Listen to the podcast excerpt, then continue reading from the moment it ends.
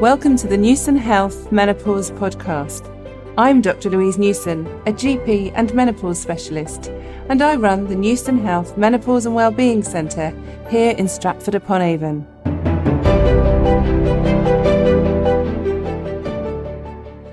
So, welcome to this podcast this week. I'm very, very excited and delighted and also privileged to have with me officially my youngest patient in my menopause clinic. And I was Googling actually pictures for menopause women the other night, and they're all middle aged women. A lot of them are grey haired women, and none of them look like Ellie, who's with me today. So, I'll explain more in a minute, but welcome, Ellie. Thanks for coming today. Thank you. I'm glad to be here. oh, so, um, anyone who's listening, you need to have some tissues because Ellie has a very emotional story, but it's also very empowering. And if anyone can get through what she's got through, then none of us should be whinging about anything in my mind because everyone we meet has stories and a lot of people don't realize those stories when you just look at someone. And, you know, every book tells a story, every cover tells something, but people have really different stories and no one knows what's around the corner. And I've always thought life is for today. Life is about living and getting the most of every day, but we don't know what's around the corner. So, Ellie, how old are you now? Just to, to I'm 19 years old now. So you're 19. Yeah. And when you were a teenager, you never ever thought you would be here doing a podcast talking about a menopause. No, certainly not. So just talk me through what happened for you to then connect with me a few months ago. When I was 14 years old, I was diagnosed with stage 4 alveolar rhabdomyosarcoma, which is a rare type of aggressive childhood cancer. And consequently, I had to have 18 months of cancer treatment, which included nine months of intensive chemotherapy, followed by 12 months of maintenance chemotherapy, and sandwich in between was 28 sessions of pelvic radiotherapy. So all the treatment combined just caused my ovaries to just fail. So I went into the menopause. They gave me six months when I went out of treatment to see if my ovaries would kickstart and if I'd get a period again, but I never did. So had your period started then when you were diagnosed? no, they, they didn't because I was so ill with all the cancer symptoms. I guess my body wasn't ready yet. So not, not, a priority for your body, no. was it? So this is a very rare type of cancer, isn't it? That was in your yeah. thigh and stage four is bad, isn't it, actually? Yeah. So, yeah. I mean, how just to be at school, a teenager, and then suddenly to be told you've got cancer, I mean, that must have been really hard for you and your family. Yeah, it was weird because I had the most obvious symptom ever, which was a lump mm. that was growing in size. It was a painless lump but never in a million mm. years did I ever think it was cancer. I think as a teenager, you're quite naive and you mm. just expect it to just go away one day, but it never did. Mm. The symptoms just got worse and worse until I ended up with the cancer diagnosis. And I was in a state of shock, really, because as a teenager, you think Absolutely. you're invincible. Yeah. So to be diagnosed with something like that was a huge shock for yeah. myself and my family. Yeah, and you're very bla- not blasé, but you're you're smiling as you're talking, and you know you weren't smiling at the time. And anyone no. needs to look at your Instagram, which we'll put links on, obviously, with the podcast notes to see how much you changed in such a short space of time. And I'm sure a lot of times you were too ill to think about how you looked, but your family would be seeing and the people around yeah. you. And, you know, to have so much chemotherapy and radiotherapy is a massive insult to your whole body, isn't it? It's um, yes. um, obviously affected your ovaries, but affect your whole body, your muscle strength, your energy levels, the way you could eat, all sorts. It must yeah. have been really difficult. But you've got through it, so I don't want to dwell on how negative yeah. things were because you've got through that. And a lot of it is because you've had fantastic medical treatment, but you've also had the right mind and determination. And that yeah. goes a long way. We can't prove that in medical science, but we can see patients who are determined, and you have the most amazing determination. so, did yeah. anyone talk to you about the menopause or potential menopause or about your ovaries at all? So the first kind of conversation about the menopause was when I went into the maintenance phase of treatment. They kind of introduced it. They kind of said this is a possibility. Your periods may not come back when you go into remission, but it was never a formal conversation. It was just my oncologist just saying, "Oh, by the way, mm. this is what could happen." So to me, it was never, you know, a big thing because my consultants made it seem so minuscule and you know else. in comparison Yes, to everything else so i just thought oh this is another hurdle i've got to Yeah. overcome and you know it's going to be fine and you know at the time my understanding of the menopause was that you didn't get periods and to be honest i was quite elated about that because i was infertile anyways from the radiotherapy so to have periods there was not really much point but i Mm. didn't know anything other than that i didn't realize that you have estrogen receptors all over your body so the menopause can affect more than just your ability to have periods and to um, conceive naturally so i wish i did have a more formal conversation about that Mm. So, did they talk to you about fertility or at some stage?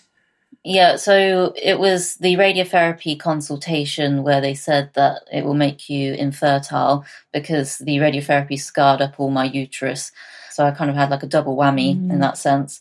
But then when I went into maintenance, I got a little bit curious and I, I asked my doctor on like a scale of one to 10 of being one, not very fertile, to 10 being very fertile, where would you say I am?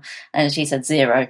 So that answered that question. But to be fair, I wasn't too bothered about it because I like to, you know, if there's other options, then I will embrace those. So I'll, I'll look forward to adopting when I'm older. Mm.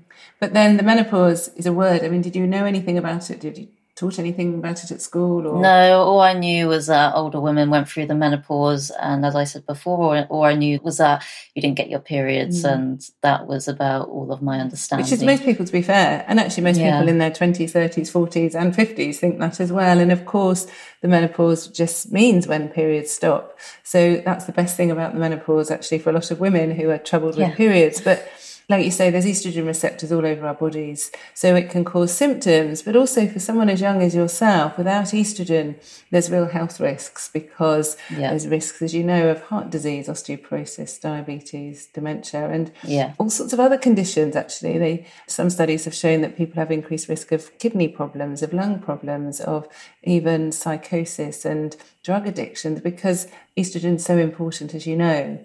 So it's sad that no one gave you any information. So then what happened? Just talk me through when you realized some of your symptoms were perhaps related or how did you get help? The problem that I had really was that the kind of long term side effects I had from my cancer treatment, especially in the first couple of years of remission, are very, very hmm. similar to those of the menopause. So the tiredness, the joint pain, all of that sort of stuff. So in a way, I didn't really realize it was the menopause, but it probably was. So I was on HRT, but I was only on about 20 micrograms of estrogen at the time, which Very of low course, dose, we now it? know Yeah. was very much insufficient. But then when I got into my final year of A levels, um, it was this year. I don't know. I think because A levels finished, we went into lockdown.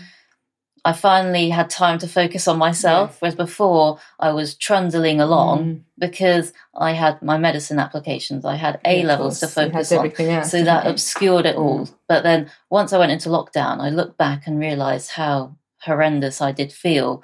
But because I'm such a determined person, I will just get through Mm. anything to get to my end goal. And then, of course, lockdown, I realized the kind of extent of my issues. I wasn't sleeping properly due to night sweats. Mm. I was getting hot flashes.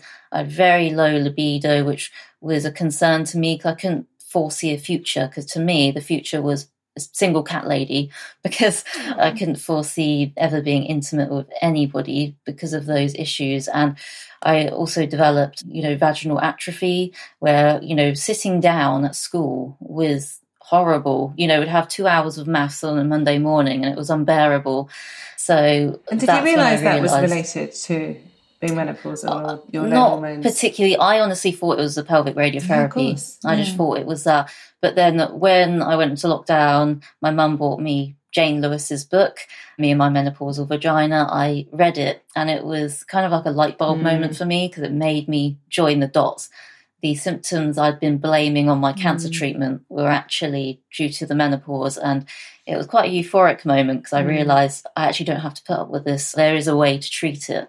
Amazing. And so Jane Lewis, I've done a podcast with her. It's in the resources section of my menopause doctor website. And Jane is amazing because, well, it's her daughter, isn't it, who's helped her write the book. And it's called My Yeah. Menopausal Vagina. And it's written in such a sensitive but informative way. She's really nailed it actually, and Yeah. I'm sure she knows your story. But it's amazing just to have that moment where you think, "Gosh, I don't have to have all this these symptoms," and you know, to be a teenager not being able to think about your maths because sitting down is uncomfortable is horrendous. Yeah. And how do you talk about that to your friends? It's really hard, isn't it? Yeah, yeah, I couldn't. I felt mm. like the only teenager in the world with the menopause Yeah. because no one talks about it. And even with my own oncologist, I didn't talk about mm. the vaginal problems I've been experiencing because I don't know because I think they they made the menopause seem like such an mm. insignificant problem. I didn't feel comfortable, and in a sense, because I'm a cancer survivor, I almost feel this sense that I've got to, you know, be happy with Yeah. what I've got because I'm alive. Yes. But then I realised that, you know, I'm the one having to live in this body for the rest of my life. So I need to take action and uh, get the help that I need. which is amazing, really, really mature attitude. And I hear that a lot from patients. I have a lot of patients who've had cancer, and I engage with a lot of women. I do quite a lot of work for different cancer charities, and of course, you feel grateful because you've, you know, you've survived and you are a survivor, and you've gone through the most horrendous treatment. But that's still, you should expect more. And a lot of women who've had all sorts of cancers say, well, I should be grateful because I'm alive. But actually, living isn't existing, is it? You've got to live and get the most, exactly. especially if there is treatment. Obviously, if you're having symptoms where there isn't an underlying cause or we don't know, then that's different. But this clearly was related to your low hormones. So then what did you do? How did you get help once you read Jane's book? So what happened was I finally saw an NHS endocrinologist after being on the waiting list for a year. So a year, you were waiting Yes. for a year to get seen. Yeah. And so an Yeah. endocrinologist is a doctor who specialises in hormones for those that aren't aware. Yeah. So yeah, so you saw an endocrinologist and what happened there? Yeah, so of course, by listening to your podcast, reading Jane Lewis's book, I very much knew what I needed because I empowered myself with the information, perfect, yeah. knew what I needed. So I went to this endocrinologist, kind of saying everything that I needed, what was the best step forward for me. But he kind of disregarded it completely and wanted to take a very slow approach. He wanted to increase my estrogen from 20 micrograms to 30 micrograms. I suggested to him about testosterone, but he was completely against mm. that. He believes it causes heart problems, mm. so he just you know refused so leaving that appointment was extremely underwhelming for me because i felt so empowered by the information i'd learned but you know the barrier was that i wasn't able to get the treatment that i needed And you'd because- waited a year for that appointment. yeah, Yeah. exactly. And this endocrinologist, he obviously wasn't, you know, educated very well on the menopause, especially for younger women, because otherwise they, you know, they'd be giving me these treatments in a heartbeat. So I knew I couldn't go any longer like this. So I made the step to um, contact your clinic and get an appointment. Yeah. And I think we'd sort of engaged over Instagram, hadn't we? And in fact, actually, when you phoned up, I got a message from one of the receptionists to say, this girl's phoned up and she's she's I think you were 18 then weren't you? And she said Yeah. she said do you see 18 year olds I said of course that's the only age of women who are menopausal. She said but I didn't know you could get it that young. Because people don't realise and um, you're very open which is great talking about this. So we I gave you a lot of treatment actually didn't I? So Yeah. it's really important that women have enough hormones to replace the ones their body would otherwise be making. So you've increased your estrogen dose and you're having it through the skin because there's no risk of clot. And the, some people have the contraceptive pill and it works for them, but it's a different type of estrogen as well. And for some women, if it works, great. But if women are still experiencing symptoms like you were, it obviously isn't enough or the right type of estrogen. So we increased your estrogen and you started testosterone as well, didn't you? Because young women produce a lot of testosterone, more testosterone than estrogen. And it's not just for libido, it can help with your mood, energy, stamina. Yeah. And you were finding it quite hard to exercise as well, weren't you? And you'd lost a lot of weight during all your Yeah. treatments. And I remember you telling me you were finding it very hard to exercise and to gain your weight, hadn't you? Yeah, because the menopause ultimately, I look back now and it did really hinder my cancer recovery mm. because not only was I too tired and had too much joint pain to exercise properly, but I also had a really bothersome symptom, which is the dry mouth. Yes. So anything I ate, Yeah. I had to just drink gallons and gallons of water with it. And that was just really hard because it made it impossible to gain any weight and that really affected my self-confidence because of course i was quite i wasn't very curvaceous or anything because of the menopause mm. as well but then obviously i was very skinny as well so i felt like an outsider compared to my peers who were very curvy mm. kind of developing properly whereas i was still looked like a little child in yeah. a lot of ways and that was hard for me because i felt like such an outsider mm. and did you realize dry mouth was a symptom of the menopause Nope, I just assumed it was um, a side effect of my chemotherapy again. Yeah. but when I started doing my research, I realised that, of course, an estrogen deficiency can cause a dry mouth. Mm. So that's when I realised that I needed to increase estrogen to hopefully mm. help that. And also, you've used quite a lot of local estrogen as well, haven't you? For yeah. vaginal dryness, and it's very safe to use that as well as HRT. And certainly, I've had a lot of patients who've had radiotherapy to their pelvic area, and it can cause a lot of scarring. And then you have low estrogen, which causes the tissues to be very thin and fragile and not stretchy. It's a double whammy, isn't it? Yeah. So using the local estrogen can help improve the blood flow to the area, help improve collagen, help improve the thickness of the cells and the elasticity and everything. So have you found that's been helpful as well? It honestly feels like I've had a bit of a vagina transplant, I'd have to say, because I had quite a bad relationship with it when, because of course, the pelvic radiotherapy, I had like burns down there. Obviously, went very tight and narrow, got like vaginal stenosis as a result. So I was just scared of anything mm. going near mm. that area. But then, you know, even using, you know, the little Vagifem yes. applicator at the start, it was almost unbearable. Mm. I couldn't really insert it at the start. But now it's completely fine. It, you know, these tissues are a lot spongier, healthier. There's no more pain. Mm. So that feels amazing because I'm no longer destined to be a single cat lady forever. Yes, brilliant. So that's great. Yeah. So it's definitely increased my confidence in that respect. And I can see the future without being restricted mm. by my menopausal issues. Mm. You know, I don't feel held back by them anymore. So, yeah, it, has been a huge change, and I'm really happy about that. It's incredible. I mean, just seeing the difference, and it's been quite a quick difference as well, hasn't it? It's just been a few months yeah. really of getting the right treatment and testosterone can take a little while, getting the right dose of estrogen. And all we're doing is replacing the hormones. So the endocrinologist talking about heart disease with testosterone, if women are given very high levels, there's a theoretical risk. But when women use testosterone, usually they have a blood test every year. And if it's in the female range, there's no problems and it's just replacing. Yeah. You know, you certainly wouldn't castrate a man or damage his testes and say, well, you can't have testosterone. It just wouldn't happen, would it? So yeah, I exactly. think there probably is a difference. I haven't done any research between male and female cancers because I know even with men who have prostate cancer, they have a lot of counselling about erectile dysfunction, any problems. Men who have testicular cancer have a lot of counselling. But somehow the menopause is just one of those things and it's brushed under the carpet. And when you're in this journey with everything else, if you don't know about it, you'll think, well, it's just like you say, something else I've got to go through, but it's not going to be nearly as bad as my cancer treatment.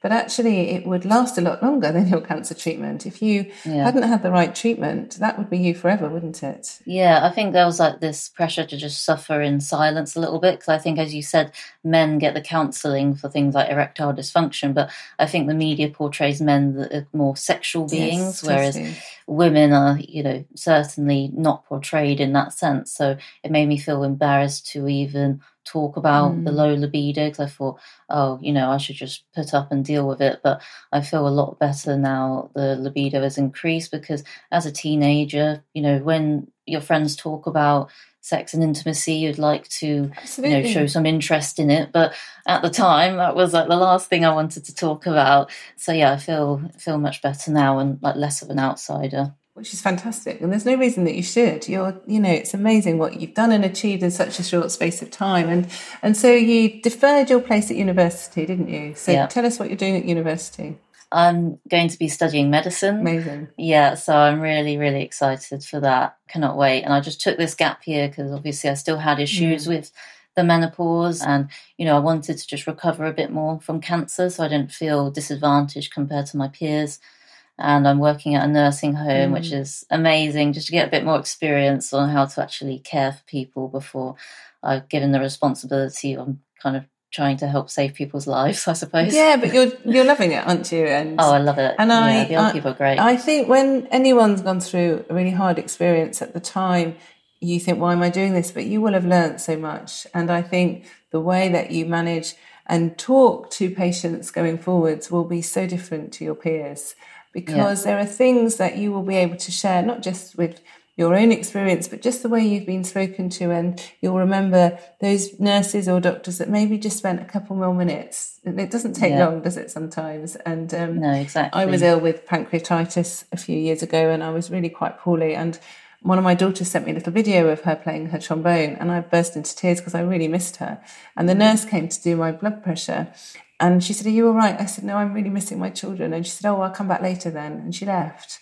And I thought, Oh, if she just said, oh, that must be really hard for you. You'll get home soon. Yeah. That would have been fine. I didn't want a hug, but, and I thought, oh goodness, it, it really doesn't take long. However busy you are, you could always just that. And I'm, I'm sure you, you've had similar experiences where it's the little things, isn't it? Yeah, I find I can empathise with the residents a lot better, especially the quite critically ill ones, mm. because I remember what that was like. And just, you know, just this uh, little old lady the other day was getting quite upset and she's like, why won't God just take me away? She didn't mm-hmm. want to be here anymore. And I just, you know, I just sat by her side, didn't even say much to her and just rubbed her back and she just relaxed off to sleep. Aww. And, you know, if she'd been left, she probably would have worked herself up. But knowing someone was there to care for her really helped. So it's a, a very rewarding job. Yeah, brilliant. I think it's amazing. So what we're doing now is we're writing a booklet, aren't we? Yeah. Tell everyone what we've decided to do.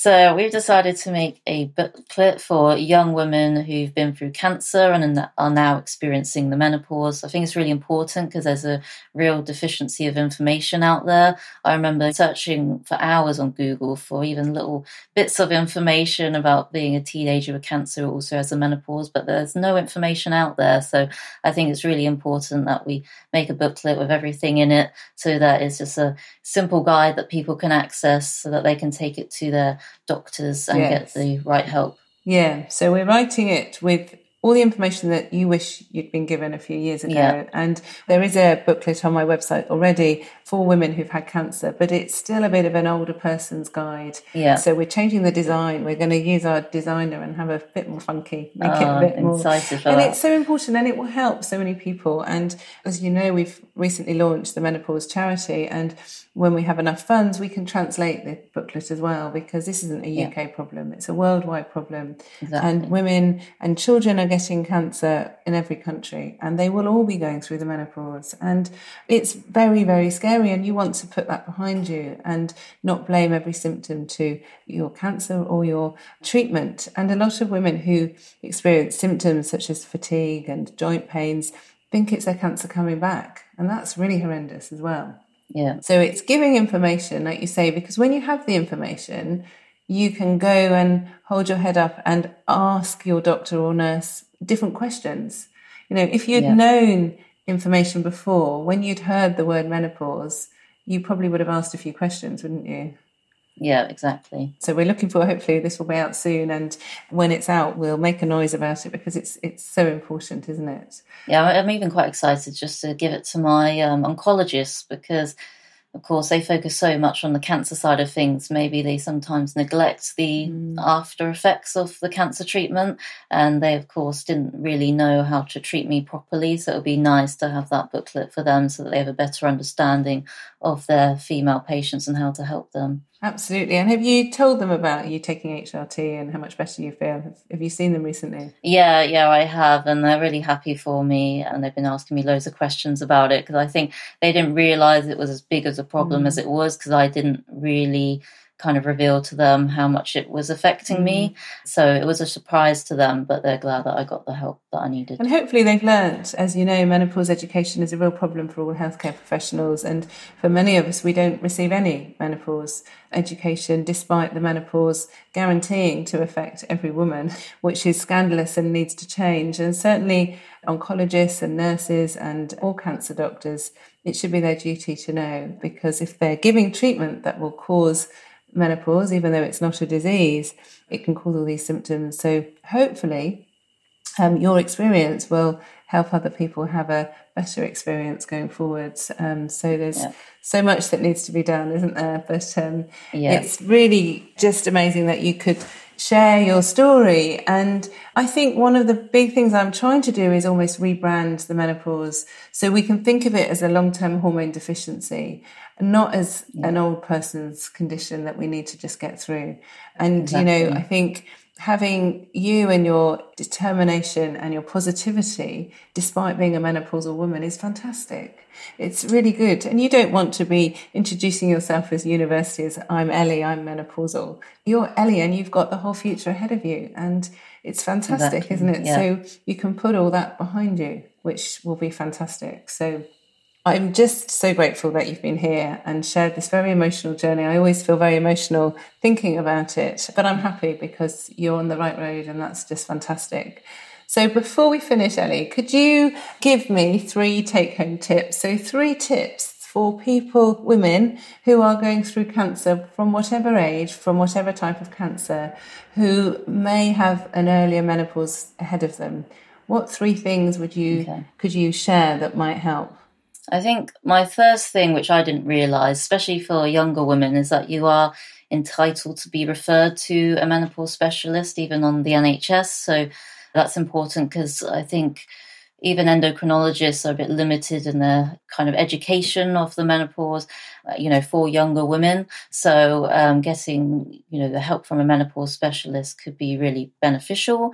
And then the next thing is to just empower yourself with information. That's what I did because I strongly believe that you know yourself the best. So there's only so much your doctor can do. It's up to you to explain your symptoms and also kind of suggest what treatments might help you as well. So, what I say to people is just be your own advocate.